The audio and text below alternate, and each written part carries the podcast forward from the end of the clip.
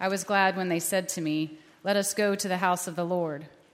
Now our feet are standing within your gates, O Jerusalem. Jerusalem is built as a city that is at unity with itself. To which the tribes go up, the tribes of the Lord, the assembly of Israel, to praise the name of the Lord. For there are the thrones of judgment, the thrones of the house of David. Pray for the peace of Jerusalem. May they prosper who love you. Peace be within your walls and quietness within your towers. For my brethren and companions' sake, I pray for your prosperity. Because of the house of the Lord, O God, our God, I will seek to do you good.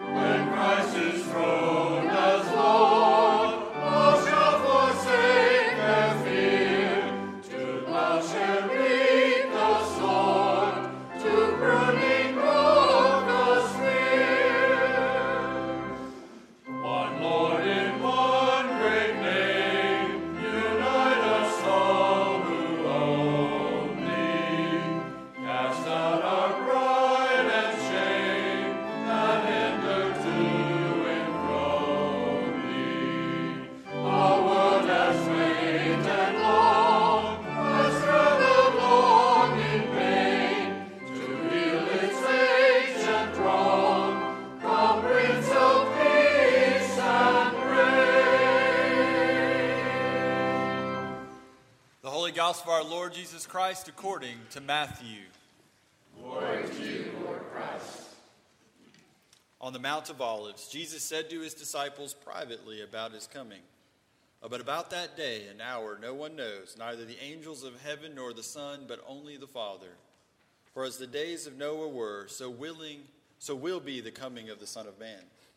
For as those days before the flood they were eating and drinking, marrying and giving in marriage until the day Noah entered the ark, and they knew nothing until the flood came and swept them all away. So too will be the coming of the Son of Man. Then two will be in the field, one will be taken and one will be left. Two women will be grinding meal together, one will be taken and one will be left. Keep awake, therefore, for you do not know on what day your Lord is coming. But understand this if the owner of the house had known in what part of the night the thief was coming, he would have stayed awake and would not have, not have let his house be broken into. Therefore, you also must be ready, for the Son of Man is coming at an unexpected hour. The Gospel of the Lord. Praise you, Lord Christ.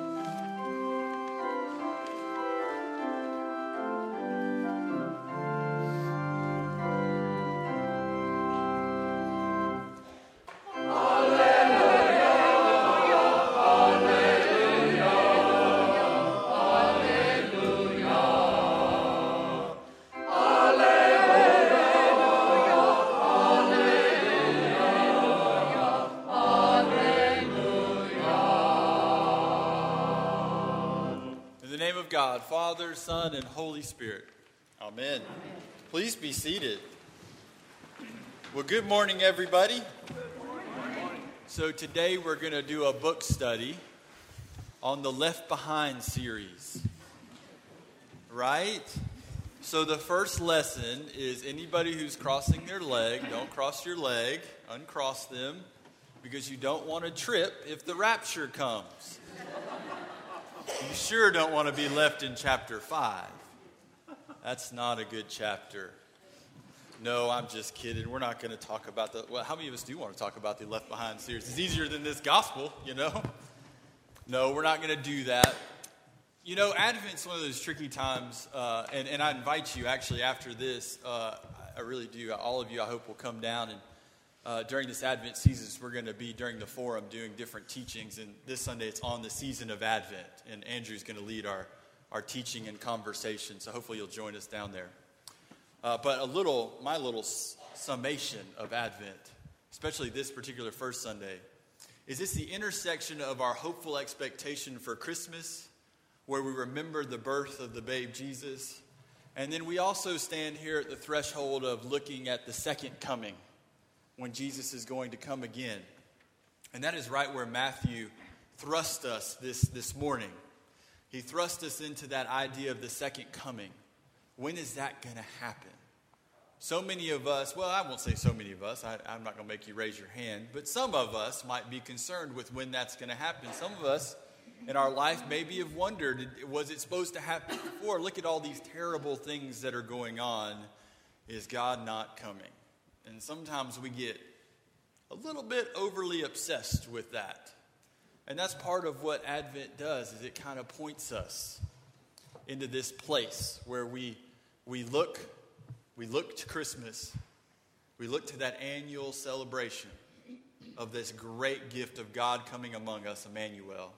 And yet we also look with hopeful expectation for what is coming what we say in our Nicene Creed, what we'll say in just a few minutes, that coming again.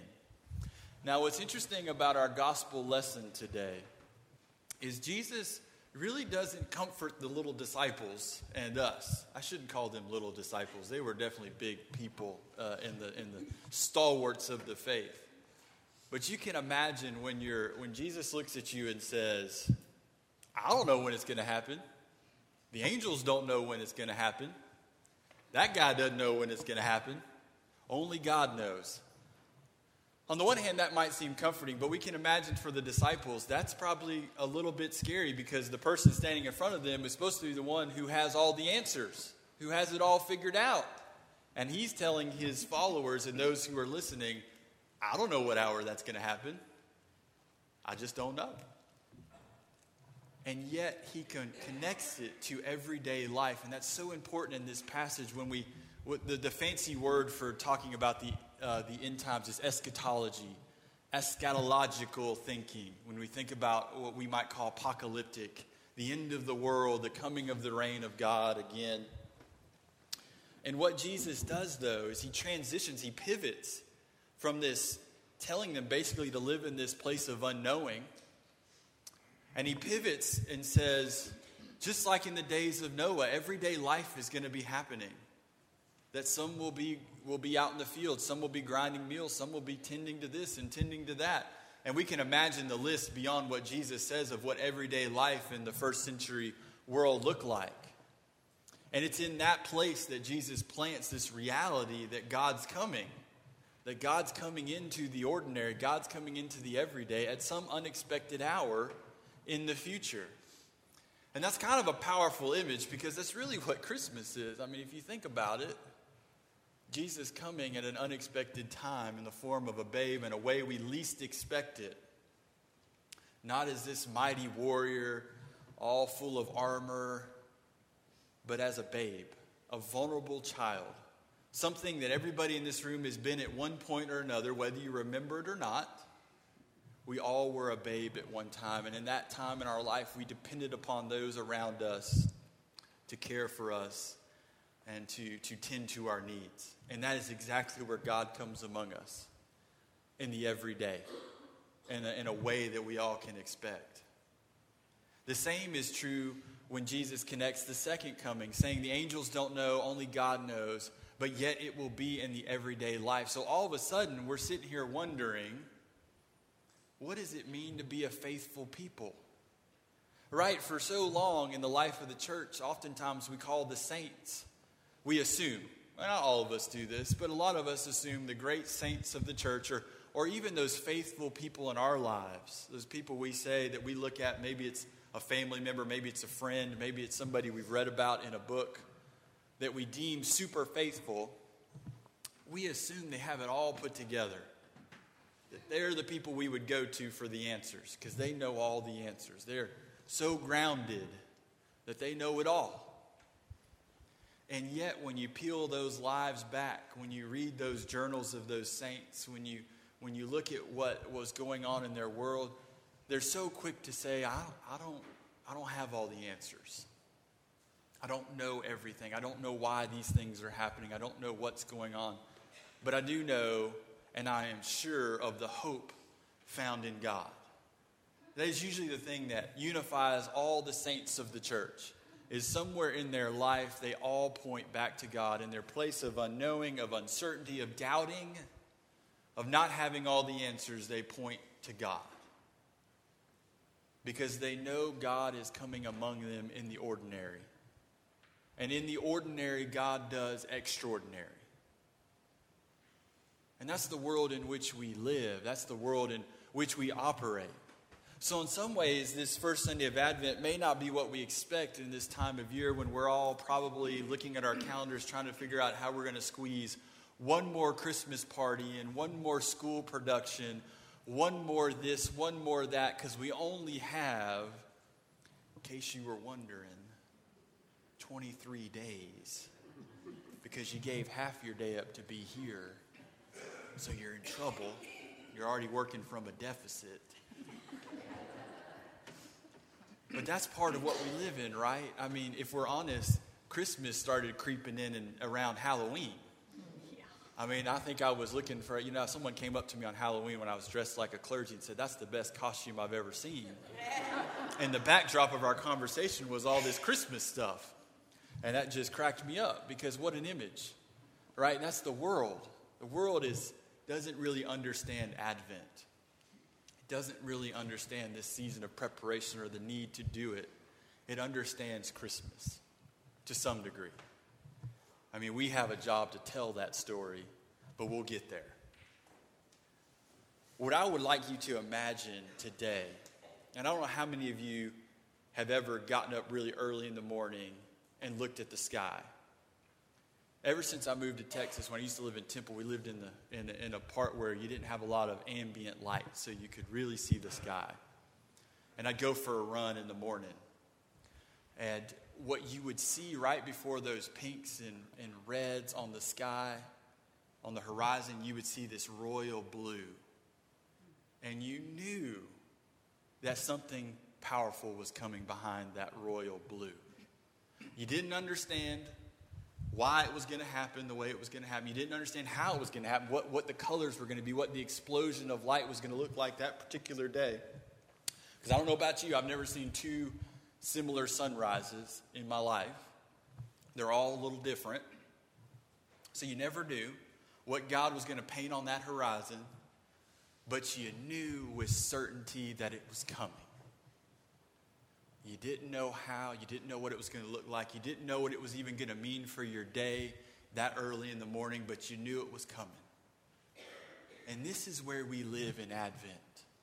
We are staring at the horizon we are seeing that deep royal blue. And we know light is coming into the darkness. And it's coming anew. And it's coming with power and great glory. And it is coming to fill our lives with hope and life. But we can't forget in this season of Advent that that light and life comes into the ordinary. That everything we do between Sundays, as I like to say, is for the kingdom of God. And the season of Advent allows us to prepare anew, to survey what we do in life. What are those things that we do at our work? What are those things we do at school? Who needs a little love and forgiveness? What relationships need some reconciliation? And this is what we continue to do even in the season of Advent.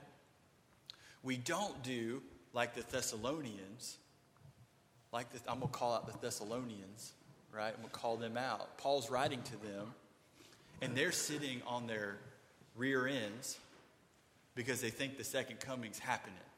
And they don't assume they need to do anything because Jesus is coming again. So if Jesus is coming again, why don't I just park it right here under this beautiful tree and rest up for what may be next? And of course, Paul says that's not what we do. We got to continue to take care of the poor and the widows. We got to clothe the children.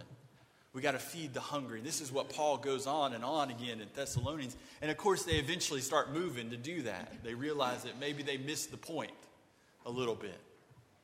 They stopped staring at the royal blue as they continued their day to day life and they got up and started to live into what that blue, that, that, that light that's just getting ready to come, what it means in their lives. They started to act. And that's what we're called to do in Advent. We prepare for Jesus. We live with hope for the second coming when we live for God. When we choose to wake up each and every day, survey the events on our calendar, survey what's going on in our lives, and say, Today, I'm going to try to bring God to every single thing I'm doing, even if it's hard. And that's what Advent's all about.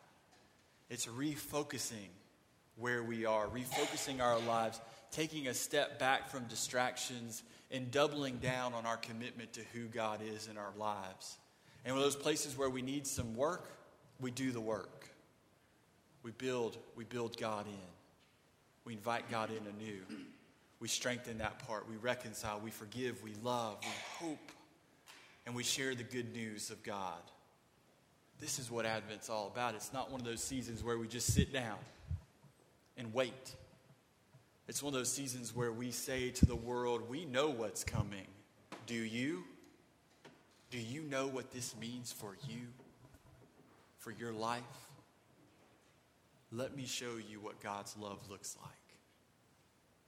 That's what we do in Advent. That's what it means to stand and live in the everyday, as Jesus points out, that God's going to come among us. And the best way to be ready is to live. To not live for ourselves, but to live for God. A God who's going to come among us, walk with us, feel what we feel, know what we know, and teach us how to love in a way we never thought was possible. That's where we stand, and that's where we go. Amen.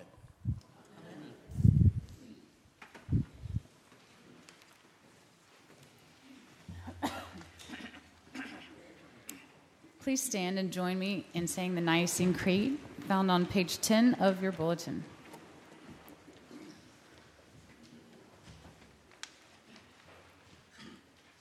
We believe in one God, the Father, the Almighty, maker of heaven and earth, of all that is seen and unseen.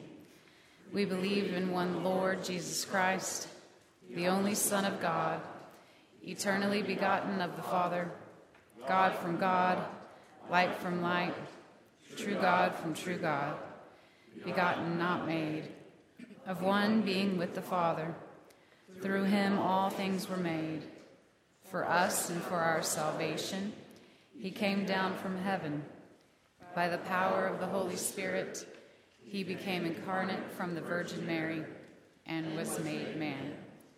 For our sake, he was crucified under Pontius Pilate he suffered death and was buried. On the third day, he rose again. In accordance with the Scriptures, he ascended into heaven and is seated at the right hand of the Father. He will come again in glory to judge the living and the dead, and his kingdom will have no end. We believe in the Holy Spirit, the Lord, the giver of life, who proceeds from the Father and the Son with the Father, and the Son, he is worshiped and glorified. He has spoken through the prophets. We believe in one holy Catholic and Apostolic Church. We acknowledge one baptism for the forgiveness of sins. We look for the resurrection of the dead and the life of the world to come. Amen. The prayers of the people will be guided from Form 4, found on page 11 of your bulletin.